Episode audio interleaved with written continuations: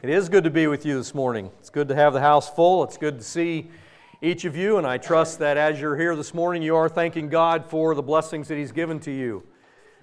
I was reminded, those of us in our family, in the last couple of weeks, that the Lord gives and the Lord takes away. But we have the opportunity to say, Blessed be the Lord, regardless of what He does in our lives. And we have the hope that when He takes our life from us, that He is actually giving us more than what we have here. And that's been a hope of our family this past couple of weeks as we uh, contemplate mom's passing into uh, her eternity and to, to the reward that God has given her for her life. So, thank you for your faithfulness. And not only will you be thanked for your faithfulness later on, you will be rewarded for it. That's a promise of God. How many of you can think of a doctrine uh, of Christianity which, if you would take it away, the whole thing collapses? Think about it a minute. The whole thing collapses without this one doctrine. Anybody? Forgiveness. Forgiveness. So, my apologies to Grandview, you're going to hear this again forgiveness. At the foundation of Christianity are number one, the concept, the intention, the attitude, and the action of God's forgiveness to us. Let me say it again.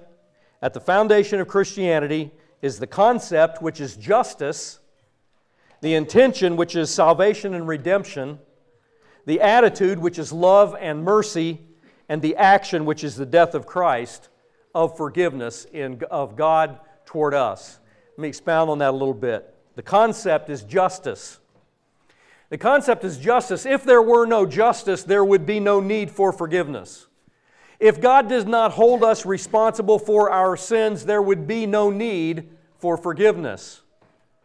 If forgiveness wasn't a thing, it is because there was no concept of justice. And we all know what justice is inherently from the time that we're small when uh, one child does some injustice like stealing another child's candy or toy or whatever it is, there's an immediate uproar because they've been wronged in some way, right? And the concept is that it isn't just or it isn't right for someone to take what is mine. That's just our inherent selfishness, but it teaches us a little bit about justice. And it also then helps us to build on that later on to know how to, to uh, behave toward other people. So the concept is based in justice, the intention of salvation and redemption. That was the reason for God's forgiveness. Why did we need to be forgiven? Because of the justice of God, which holds us responsible for our sin, we have to have some means of redemption because of that justice. We have to be pardoned or we have to pay the penalty, one or the other. We either pay the penalty or we're pardoned for the sin or for the infraction. So the intention of the forgiveness of God is salvation and redemption of man. And the salvation and redemption is only necessary because of the justice of God, which is the concept of forgiveness or behind forgiveness. This, the third thing is the attitude of forgiveness. Why did God find it necessary to forgive us? Why is that important? It is because He shows us the way, He shows us the meaning, He shows us the attitude behind forgiveness. He didn't have to. We, we needed to pay the consequences for our sin. We have trespassed against others, and in so doing, we have trespassed against God. What did, what did David say about his own sin when he recognized it? Against thee and thee only, he tells God, have I sinned. Well, wait a minute. Bathsheba's husband's dead, and she was sinned against. And David says, Against thee and thee only have I sinned, God. It is at the bottom line that we, we have to recognize that sin is ultimately against God, but it wounds and it, and it uh, uh, is, is perpetrated against other people. Other people suffer the consequences for our sin as well. And ultimately, it is the righteousness and holiness of God that is at stake here when we sin. And the attitude of God is love and mercy. God, in His mercy and love toward us, said, You sinners need somehow to pay the consequences of your sin. That's the justice of God. The problem is that we can't. How do we do it? Does one good deed offset a sin? Does it undo the consequences of the sin that we've perpetrated? No, it doesn't. We can't undo the wound that we've caused in someone else. We might be able to repay in some way. David, uh, when, when, when he was confronted by Nathan, he said, Oh, he's going to pay. He's going to pay fourfold. And he did pay. And he bore the consequences of his sin. But ultimately, those consequences had a cost, or the consequences were the cost of his sin. And God's attitude was love and mercy. He said, You can't pay it, but I love you, and because I love you, I'm going to pay for the consequences of your sin, at least in terms of your eternal relationship with me. So that was the attitude of God. So we have the concept, which is justice, the intention, which is salvation and redemption, the attitude, which is love and mercy, and then we have the action. What good is the attitude and the intention and the concept without the action? You know, what, what, what do they say? What's the saying? The road to hell is paved with good intentions. And, and we all understand that concept. We come to understand that. We also understand that good intentions never really accomplished anything until those intentions were put into action. And that's what God did. He not only had the concept, the intention, and the attitude, but he had the action, and the action was the death of Christ.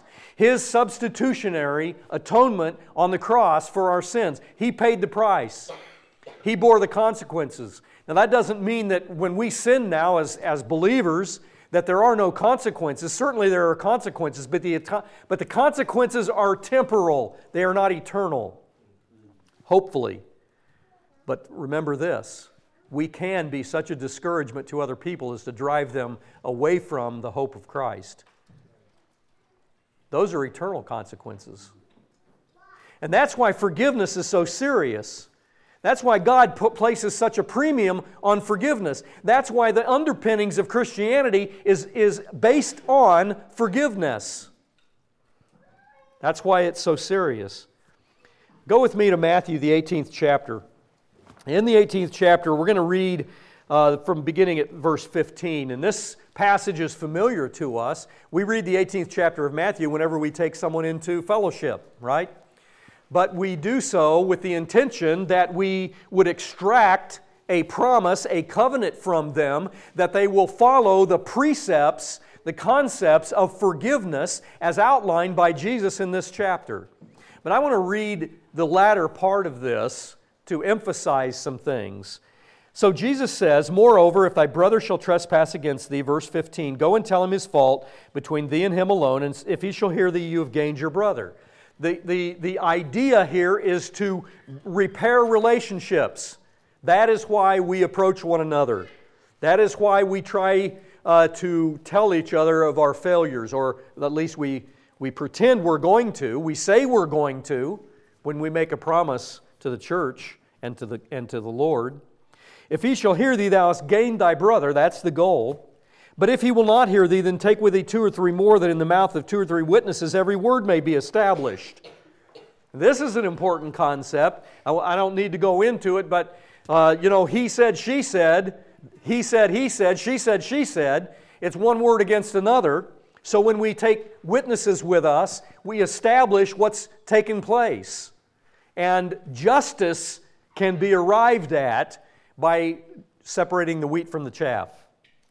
Then he says, And if he shall neglect to hear them, tell it unto the church. And the idea there is that the wisdom of the church is brought to bear on the problem, on the conflict, so that, again, two people can be brought back together who have a rift. There's the goal. By the way, what was the forgiveness of God, do we say? The forgiveness of God was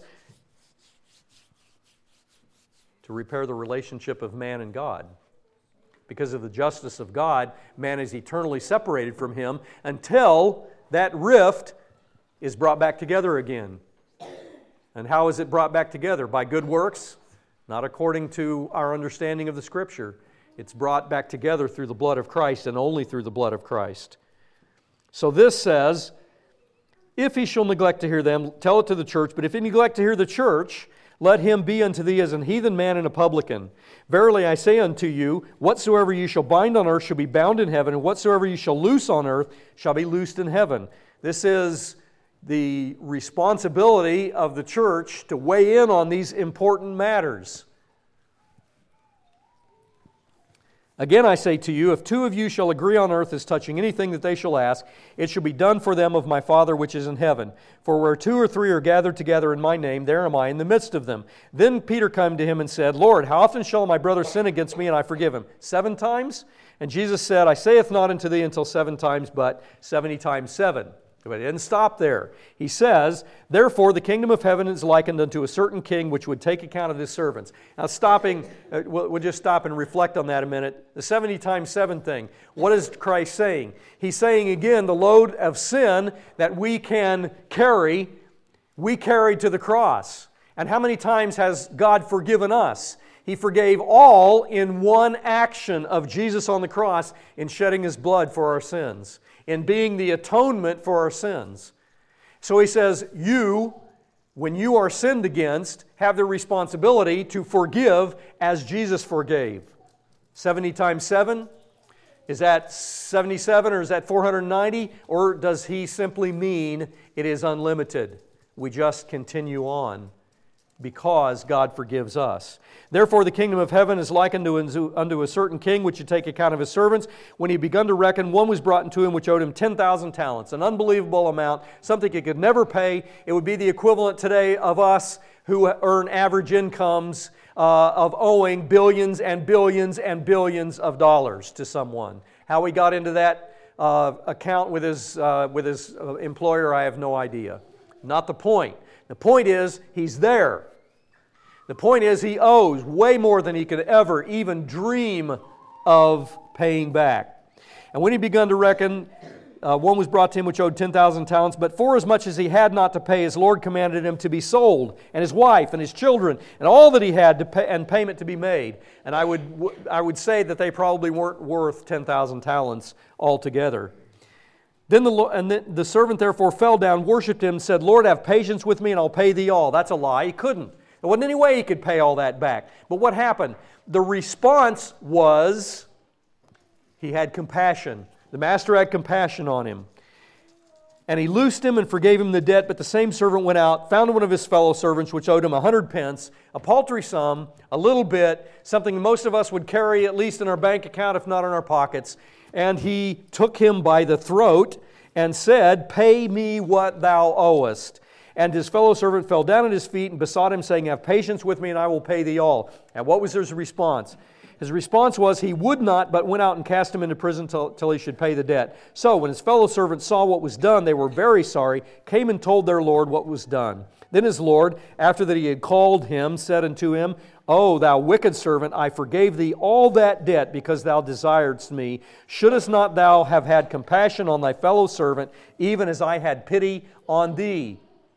This is a, this is a, a reminder, a very clear reminder to us that the analogy to what Jesus is saying here, or this analogy that Jesus is making, is reminding us that our debt to God was too great for us to pay. We had not the wherewithal to pay it. In what currency are we going to pay our debts to God? In what currency? Are we going to pay our debts to God? Our sinfulness is too great for us to repay to God.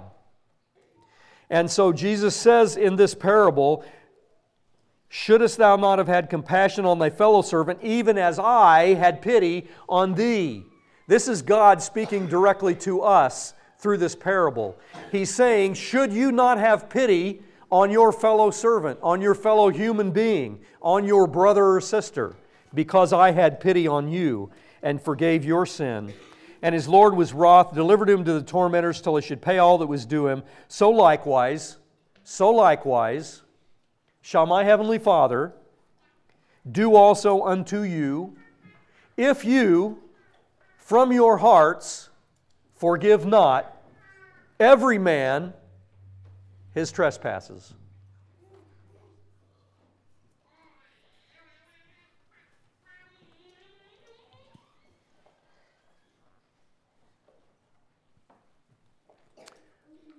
Anybody believe what Jesus said here in this 18th verse? Is it serious? Let's read it again. So, likewise, just like in this parable, the one who was owed 10,000 talents, who forgave his servant, and his servant refused to forgive his fellow servant a few pence, so likewise, just like that man who was owed 10,000 talents, an immense amount, because his servant would not forgive, he would not be forgiven. That's what Jesus is saying here. Now, we're going to wrap that all up into our theology here and try to tease all this out and get to the bottom of this, uh, how it works regarding Jesus' forgiveness and atonement of sins and so forth and so on. I think there's an answer to this, and I'm not going to get into the whole theology from A to Z. I would just submit to you this fact. If we do not forgive, we do not believe. If we do not forgive, we do not believe.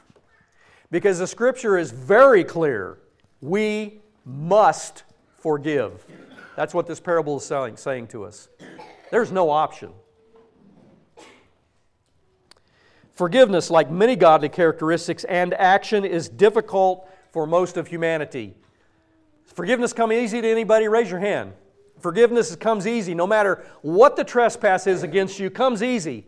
Ah, no problem. Don't worry about it. Don't think about it. Doesn't bother me a bit. Won't lose a bit of sleep about it. Won't think about it. Won't dwell on it. Won't become bitter. Doesn't come easy.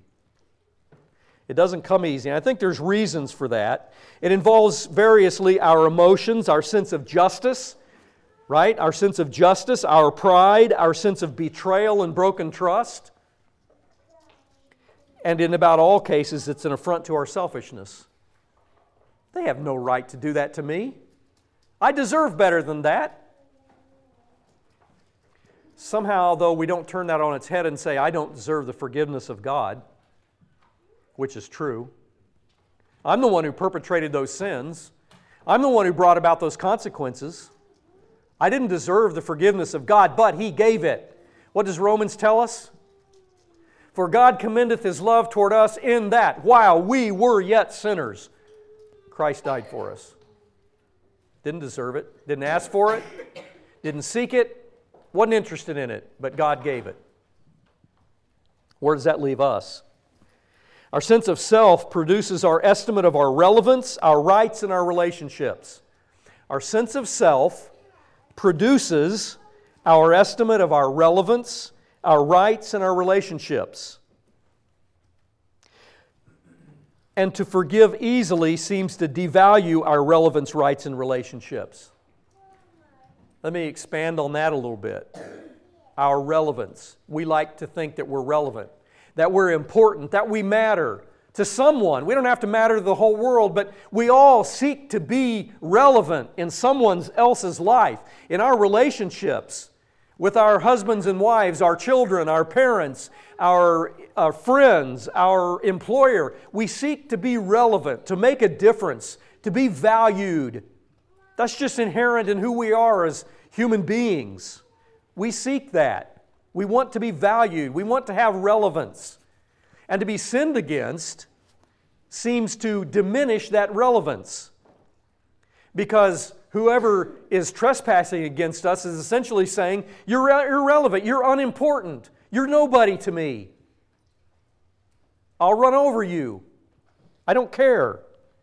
So it devalues our relevance. It devalues our rights. We feel like we have certain rights that are based on our value. And because we are, are, are a valuable person in God's eyes, surely we should be valuable in everybody else's. So when you trespass against me, you're essentially devaluing that and saying, again, I don't care. You're not important. You're irrelevant. And I don't care about your rights. You don't really have any. Like we think of animals. How many of us avoid stepping on a bug? Eh, bugs are irrelevant. In fact, they're a nuisance.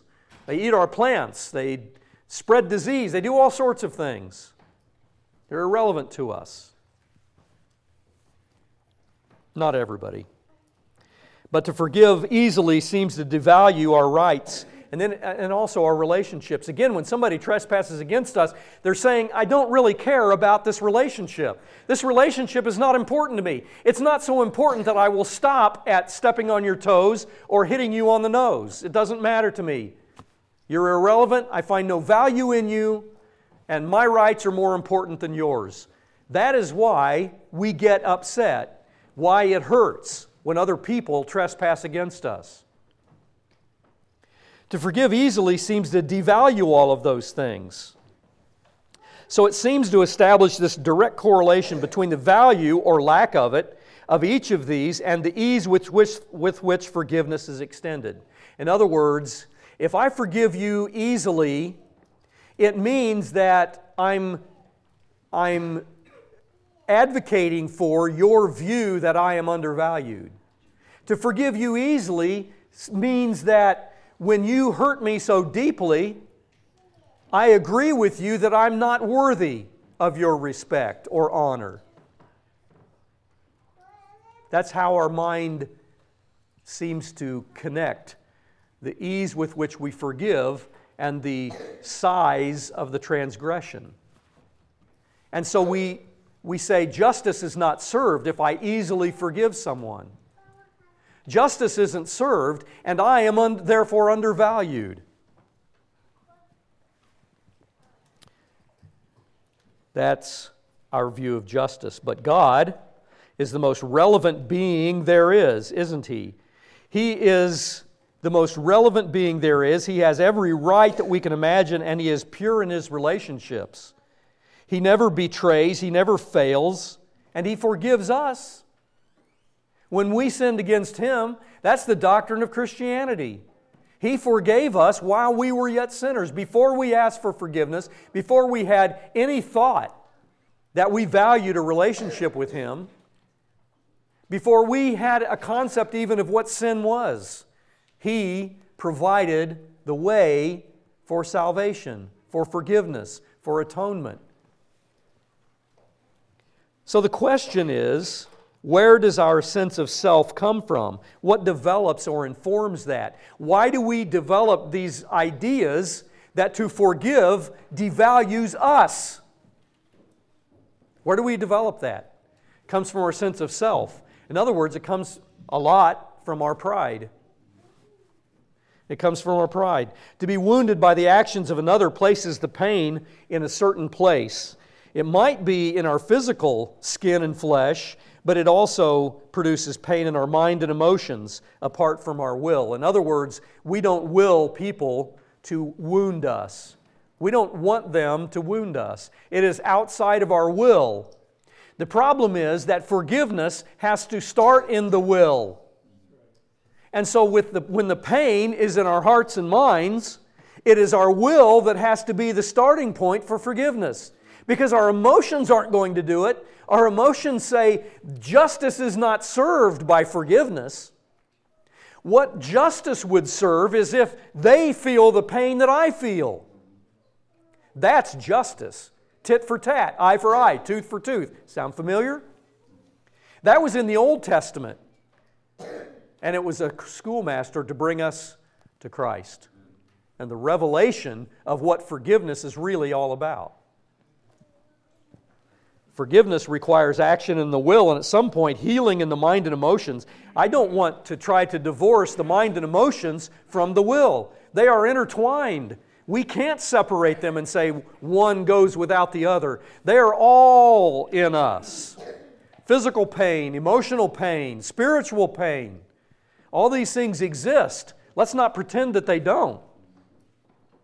But yet, at some point in time, we have to say, God forgave me, I will forgive others. Where does that start? It starts in the will, not the emotions. And whereas the concept of forgiveness is not hard for the human mind to understand in theory, we all understand forgiveness in theory, don't we? There may be those who have, have I was reading an article in, uh, recently which was very interesting. It talked about uh, there was back in 1978, I believe, and I, I remember the, the accounts of this. There was a, a busload of school kids and a bus driver that were abducted by three men in California. And they, and they uh, stopped them on some rural road out of the way place where nobody would see them, and they loaded them up in a couple of vans and they drove them to a spot where they had buried a semi truck underground. And they put this bus driver and these kids inside the trailer that was buried underground and dumped dirt on top of it. And they wanted a ransom of $5 million. They were going to get 5 million bucks for these kids and this bus driver. They apparently went away because the kids and the bus driver managed to find their way out. They dug their way out of this thing. Uh, the, the police were contacted. They captured the men. The men went to prison. And, and you heard, you saw this article talked about the reports that came later. Ah, the children are all safe and they're going to bounce back because they're children. They're, they're all going to bounce back. They'll forget about this or it'll be minimized and they'll bounce back emotionally. And there was a, re, there was a, a, uh, a mental health expert of some sort, psychologist, whatever, began to follow these children. And they followed some of them into adulthood. And some of them from 1972, they're probably close to my age, or 1978. Maybe a little bit younger than me, but they followed them into adulthood and they're still dealing with the trauma that they experienced then. So let's not pretend that hurting one another isn't something that doesn't last or can't last for years and years. It can, it absolutely can. Let's not pretend that it doesn't, but the, but the scripture says, the, the scripture would indicate that we can find healing in Christ. And I would submit to you that part of that healing comes by placing our trust in Him and knowing that even if bad guys do capture us as children, haul us away in vans, and dump us in the back of a trailer under, buried underground, that Jesus has it. That Jesus has this. And regardless of where we go and what happens to us, Christ is Lord, and we are forgiven.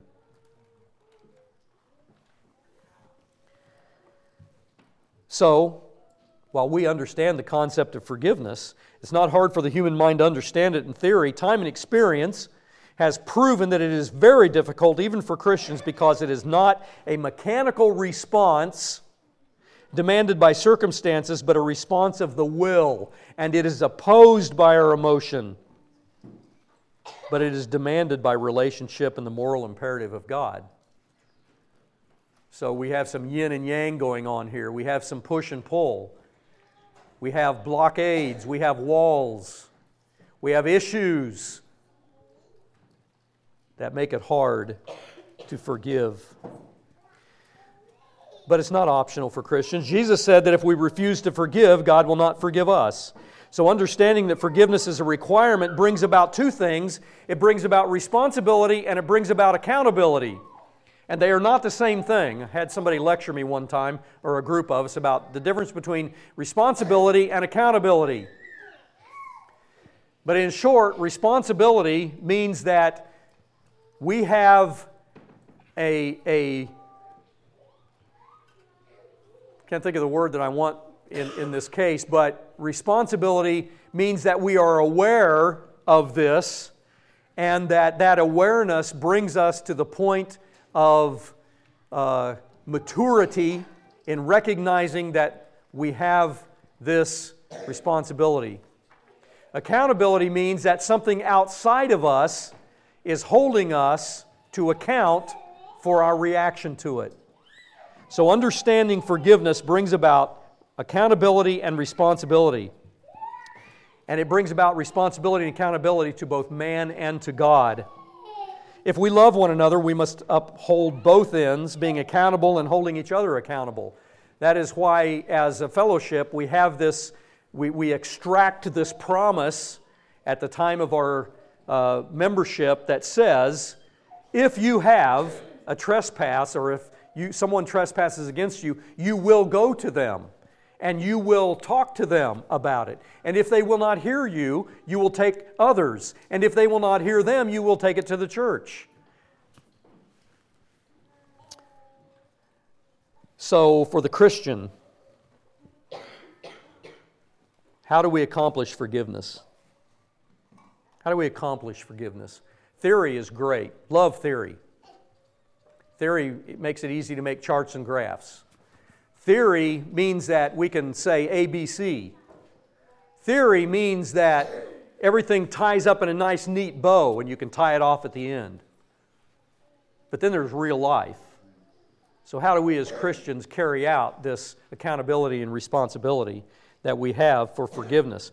I came across a chart when I was uh, studying for this, and the chart was interesting because as I considered this, I, I come up with this question Does this mean forgiveness is only a matter uh, of personality? So, I, so look at this chart with me. I'm going to describe this to you. Um, maybe, maybe it'd be good if I could project it up here, but I didn't go to that amount of trouble to do this. So maybe you can, and, and can uh, in your mind's eye, uh, look at this chart. So this chart is titled Predictors of Forgiveness. Predictors of Forgiveness. And on this chart, the, the boxes on the left are decreased or a small amount of likelihood of forgiveness. And on the right is increasing likelihood of forgiveness.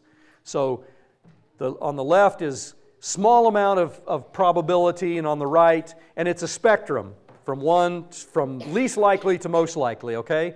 And, and, and there's four categories that they break it down into. One is personality. The other is relationship quality. The third one is the nature of the transgression, and the fourth one is social cognitive variables. I'll get into that in a minute and kind of explain what they're, what they're talking about there. But the first is personality. Personality. What, they, what this researchers found that made this chart is that the least likely person to forgive are those who are selfish and apathetic. Apathetic means awe or not sympathetic. Okay? They are not sympathetic or not empathetic people. They are self centered and they are, they are apathetic. They are least likely to forgive. Over on the right hand side, most likely to forgive at the other end of the spectrum are those who are selfless and empathetic. Okay, do, do we understand what they're saying here? They're saying there's a spectrum here of least likely to most likely. Okay, and I'm, I'm just going to present this to you so that we can think about this for a second. Second thing is relationship quality. On the left, least likely to forgive, over benefited. Over benefited. I'll explain that in a second. On the right hand side is heavily invested. Remember, we're talking about relationship. Heavily invested means that you and I have a relationship that I'm well invested in, that I've put a lot of time and effort in, that I value greatly, that I think is important, and I want to pursue it and I don't want to lose it. That's heavily invested. Okay, folks, think marriage. On the left hand side, least likely to forgive is over benefited. I get all the goodies from this relationship, you get none. I'm, I'm benefited, I don't have to do anything, you're chasing after me, I'm least likely to forgive. Haven't put anything into this relationship, least likely to forgive. Third category is the nature of the transgression. This was, this was interesting. Uh, this is what the researchers put down. The, the discovery through a third party is least likely, and the seriousness of the offense, least likely, you're least likely to forgive. On the, on the right hand side, the unsolicited partner discovery or trivial, trivial offense. So let me break this down again. You're most likely to, to forgive a trivial offense. That's a no brainer, right? Trivial offense um, you, you, you, you broke some little trivial thing of mine that I didn't find important. Trivial offense, no problem. I'll forgive you for that. You wrecked my Maserati? Uh uh-uh. uh Not going to forgive that. Right? So, the nature of the transgression, serious offense versus trivial offense. The other aspect of this, or the, the other category they put in the nature of the transgression, is discovery through a third party. That is, if you find, if, if you somehow were breaking my trust and I didn't find out about it from you, I found out about it from Joe over here, who through the grapevine had found out about it and it came back to me and you didn't fess up to it, least likely to forgive that. If you came to me and said, you know what, I really messed up, I broke your trust, I'm all at fault, I'm the one, it's all my fault, more likely to forgive. Makes sense? Makes sense to me. That's human nature. The fourth one was social cognitive variables. On the left hand side of the chart, which is least likely to forgive, again, folks, this does not take a scientist to figure this one out if the transgression is viewed as intentional or malicious, we are least likely to forgive it. Or, on the right hand side, more likely to, most likely to forgive, no responsibility attribution. In other words, it was an accident. You wreck my Maserati intentionally, I'm less likely to forgive you than if you wreck it accidentally. Somebody ran into you at a stop sign, right? No brainer. So, uh, putting all of those things together, I have a question. If these researchers are right in what they said, if they are right in what they said, does this mean that forgiveness is only a matter of personality?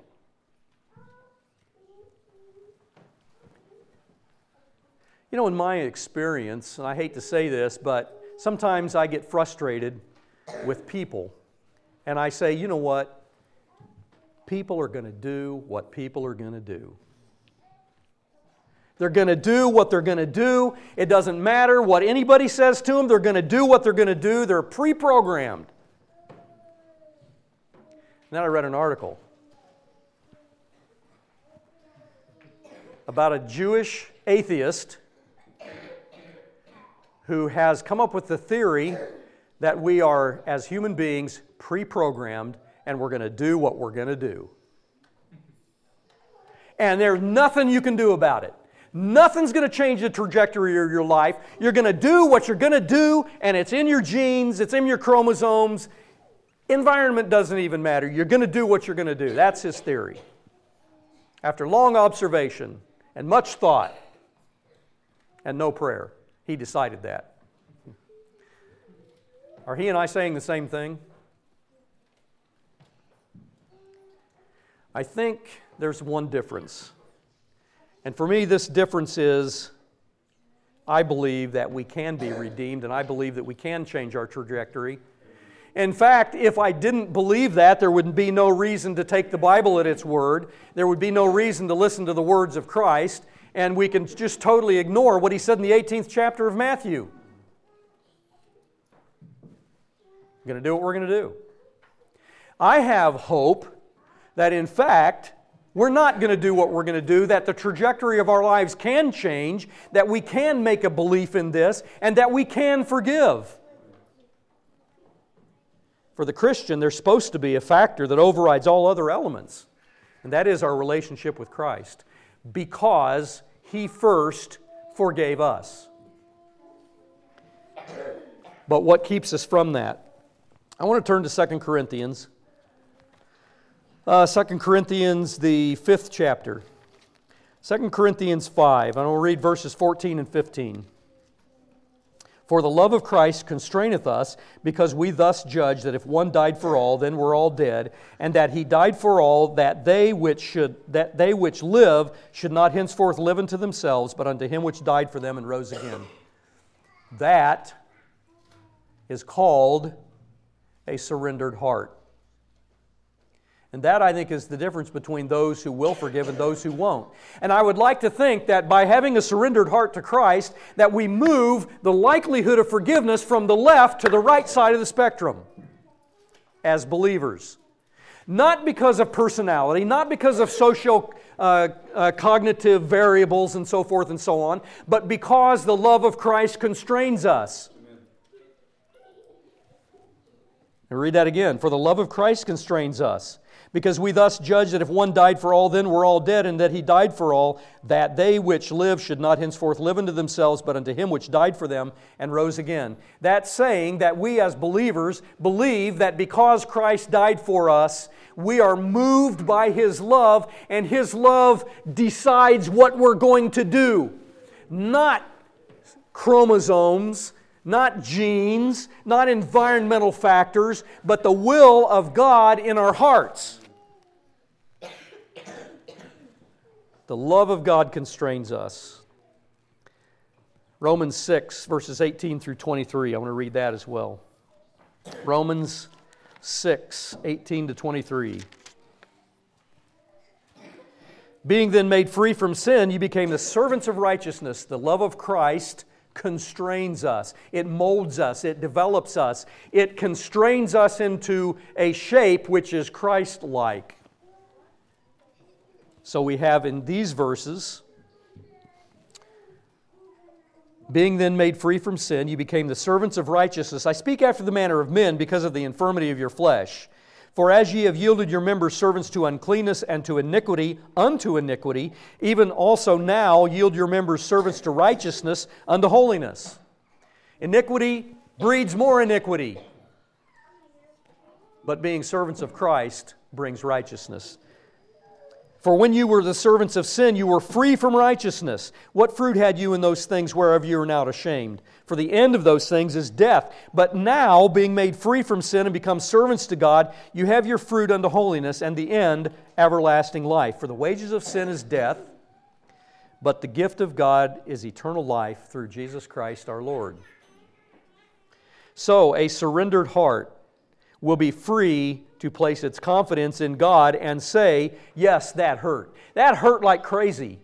Who do they think they are for doing that to me? Who do they think they are for having such a low evalu- evaluation of my life, of my feelings, of my interests? Who do they think they are? They had no right to do that. But Christ forgave me. And the reason he forgave me is because he loved me. Ah! So a surrendered heart understands that Jesus forgave us because he loved us. And because he loved us, he gave his life for us so that he might redeem us. Because he loved us, he wants a relationship with us, and he brings us back into relationship with him through that. So this hurts like crazy. But because Christ loved me and forgave me, I love this brother, this sister, this person, and therefore I can and I will, I will forgive them. Not I can, I could, I might, I will. Why? Because you, every single one of you, each of you, maybe we could do the exercise like our brother did in his opening and put our name in here. You, every one of you, every single one of you, betrayed Christ, broke trust, sinned against him, and yet he forgave each and every one of you and me. And if he did that, he calls us to do the same because our hearts are surrendered to him. Refusal to forgive is sin. Verse 19 talks about the infirmity of the flesh. I speak after the, man because, after the manner of men because of the infirmity of your flesh. In other words, he knows how weak we are to do these things. And he just has to remind us we have been made the servants of Christ, not the servants of sin. Not through our own strength, but through the blood of Christ. So, being yielded to righteousness brings about holiness, and holiness forgives without resentment and bitterness. Because the wages of sin is death, and bitterness and withholding forgiveness is sin. Ephesians 4:27 says, "Neither give place to the devil." Neither give place to the devil. When we're surrendered to Christ, we can't give place to the devil. And what does the devil bring about? He brings about he brings about destruction, broken relationships, all sorts of evil, doesn't matter what it is. If it's evil, he's for it, man. And there's nothing more he would like to do than wreck your life and wreck mine. Nothing more. Because in wrecking our lives, he can wreck the lives of those around us. And when he wrecks the lives of those around us, he wrecks the lives of those around them. And it goes on and on and on. So by wrecking and destruction, he gets lots of enjoyment neither give place to the devil. Hebrews 3 7 through uh, 4 2. I want to read that because it is very pertinent to this.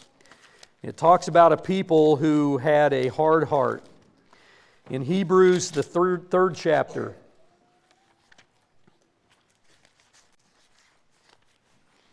Here we go, beginning at verse 7, 3 7. Wherefore, as the Holy Ghost saith, today, if you will hear his voice, harden not your hearts as in the provocation in the day of temptation in the wilderness. We know the story. Children of Israel, God brings them out of Egypt with a mighty hand, does wonderful things in Egypt, incredible things, brings them across the Red Sea, dries it up, they go across. Uh, drowns all their enemies in the sea. Off they go into the promised land, where land that flows with milk and honey. Only they didn't believe God that he actually was going to do that, and so they had to wander in the wilderness for 40 years until that generation dies off. Then God says, Bring you into the land of milk and honey. Here we go. You ready for this? But during that time, they hardened their hearts so provocatively that God couldn't stand it, and they paid the price for it. And so this writer is talking about that. As the Holy Ghost says, if you hear his voice, don't harden your hearts. Listen to him. He's not trying to do things for your destruction. He's not the devil, He's God. He's not trying to destroy your life, He's trying to put it back together. Let Him put it together. You're not going to do it. You know what the what, what, anybody remember what the uh, definition of insanity is? Doing the same thing over and over again and expecting a different outcome. But that's what we do. Didn't work last time. Didn't work the time before that. Hasn't worked the last hundred thousand times I tried to it's going to work this time. No, it isn't. Don't harden your hearts. Listen to God. When your fathers tempted me, proved me, and saw my works forty years, wherefore I was grieved with that generation and said, They always do err in their heart, and they have not known my way. So I swear in my wrath, they shall not enter into my rest.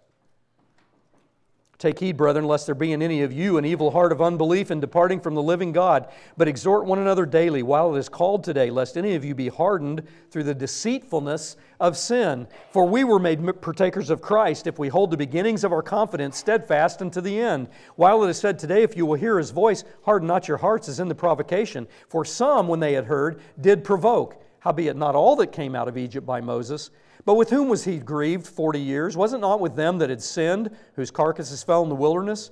And to whom sware he that they should not enter into his rest, but they who believed not? See, there were some that believed. The spies that went into the promised land, they came back bearing huge loads of grapes and honey, and they had reports. And there were only two of them that said, this, it is a great and a wonderful land. It flows with milk and honey. It's a great place. And God said, Let us go in and let's go after it. And the rest of them said, Oh, no. There's giants in the land. No, and God's just little. He can't overcome. That's what they were saying, essentially. That was unbelief. That's unbelief. For someone they had heard did provoke, howbeit not all that came out of Egypt. To whom did he swear that they should not enter into his rest, but they that had believed not? So we see that they could not enter in because of unbelief. Why can we not enter into forgiveness? Unbelief. Unbelief. We have hardened hearts. We don't listen. God says forgive, and we say, eh. ah, boy, that's a tough one. Yeah, it is tough. It is tough. Let us therefore fear, lest a promise being left us of entering into his rest, any of you should seem to come short of it. For unto us was the gospel preached, as well as unto them, but the word preached did not profit them. They weren't listening because their ears were stopped and their back was stiff, and they turned their back, and they wouldn't listen to God, and they paid the consequences.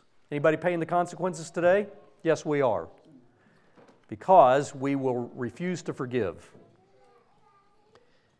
But the word preached did not profit them, being not being mixed with faith in them that heard it. God somehow can handle it, but we don't think he's big enough. He's only this big. And the problem we have is this big. So how can God this big solve a problem this big? Can't do it, can he? Not when your God is this big and made of stone or wood or something. But what about the God that holds the universe in his hand? Does he have the answers? Can he solve a problem? Can He hold you up and give you value even though that person just devalued you by doing what they did? And can you therefore forgive them because God loves you and you love them and you want to be like Jesus? That's what He's saying. This isn't complicated, it's hard. It isn't complicated, it's hard. So the, the timing of God's forgiveness is this Romans 5 8, but God commended his love toward us in that while we were yet sinners, Christ died for us. I see we're out of time as usual. But I wanted this to prepare us for the future to reinforce what we already know. The Romans passages, or this Romans passage, for, reinforces that God prepared for the future needs of man while they were yet sinners. And I think he gave us that as an example. While we were yet sinners, Christ died for us. I think that example to us means this. If we, in belief, prepare our hearts in advance, what does the scripture say? What did Jesus say in that passage? he said, For it is impossible but that offenses come. In other words, they are going to happen. Why? Because you're human because they're human, because I'm human, because we're all human. We all suffer from the same problem selfishness, self centeredness, confusion, anger, lack of empathy, psychological problems. Who knows? Don't know. But the problem is that offenses are going to come. When we know that they're going to come, can we inoculate ourselves? Or can we allow God to inoculate us against the coming of those offenses? We can prepare our will and mind, set up the defenses of our agape love as God did, so that when offenses come, they are stripped of their ferocity, skinned of their indignity, diluted of their energy drained of their pain, such that when they reach our hearts, they are reduced from a roaring lion, inducing fear and pain and bitterness, to a spitting, hissing little kitten, inducing empathy and understanding in us and a response of God's love in return. That's easy to say when we're talking on a sunny Sunday morning, isn't it? Sunday, Sunday morning, sitting comfortably in the pews, smelling the dinner in the basement, and thinking about a a comforting day ahead of us. But what if we were in Gaza right now, or if we were in Israel on the 6th of November, or in any number of countries where people are killing each other because, I don't know, they've always been killing each other? Because of the hatred of mankind for each other because of past transgressions that were unforgiven, because of institutional uh, uh, and, and uh, the word is not coming, bitterness that is passed from generation, generational bitterness that goes from generation to generation. Is it possible for us to prepare our heart and mind and will and set up the defenses of love as God did? Hebrews 12, 1 and 2, one of my favorite passages. Seeing that we are compassed about with so great a cloud of witnesses, let us lay aside every weight and the sin which doth so easily beset us, and let us run. Let us run. He talks about in that passage looking unto Jesus, the author and finisher of our faith who for the joy that was set before him endured the cross, despising the shame, and is set down at the right hand of the throne of God. And that phrase, for the joy that was set before him, I think we have to remember in times of bitterness and disappointment and hurt. Who, for the joy that was set before him, it was because of Christ's vision for what was coming down the pipe, what he knew to be true, and his commitment to what his Father had had given him to do. It was because of those things who, for the joy that was set before him, not in this circumstance, not in tomorrow's circumstance, not in the pain and, and sorrow and suffering and rejection that he had, but the joy that was set for him beyond that. For that, he endured the cross and despised the shame and is set down at the right hand of the throne of God. When you forgive, said Bernard Metzler, or Meltzer, a radio host, and I know nothing more about him, but he said something very pertinent here. And I want to close with this. He said, When you forgive, you in no way change the past, but you sure do change the future. Brothers and sisters, let us change the future. May God add his blessings.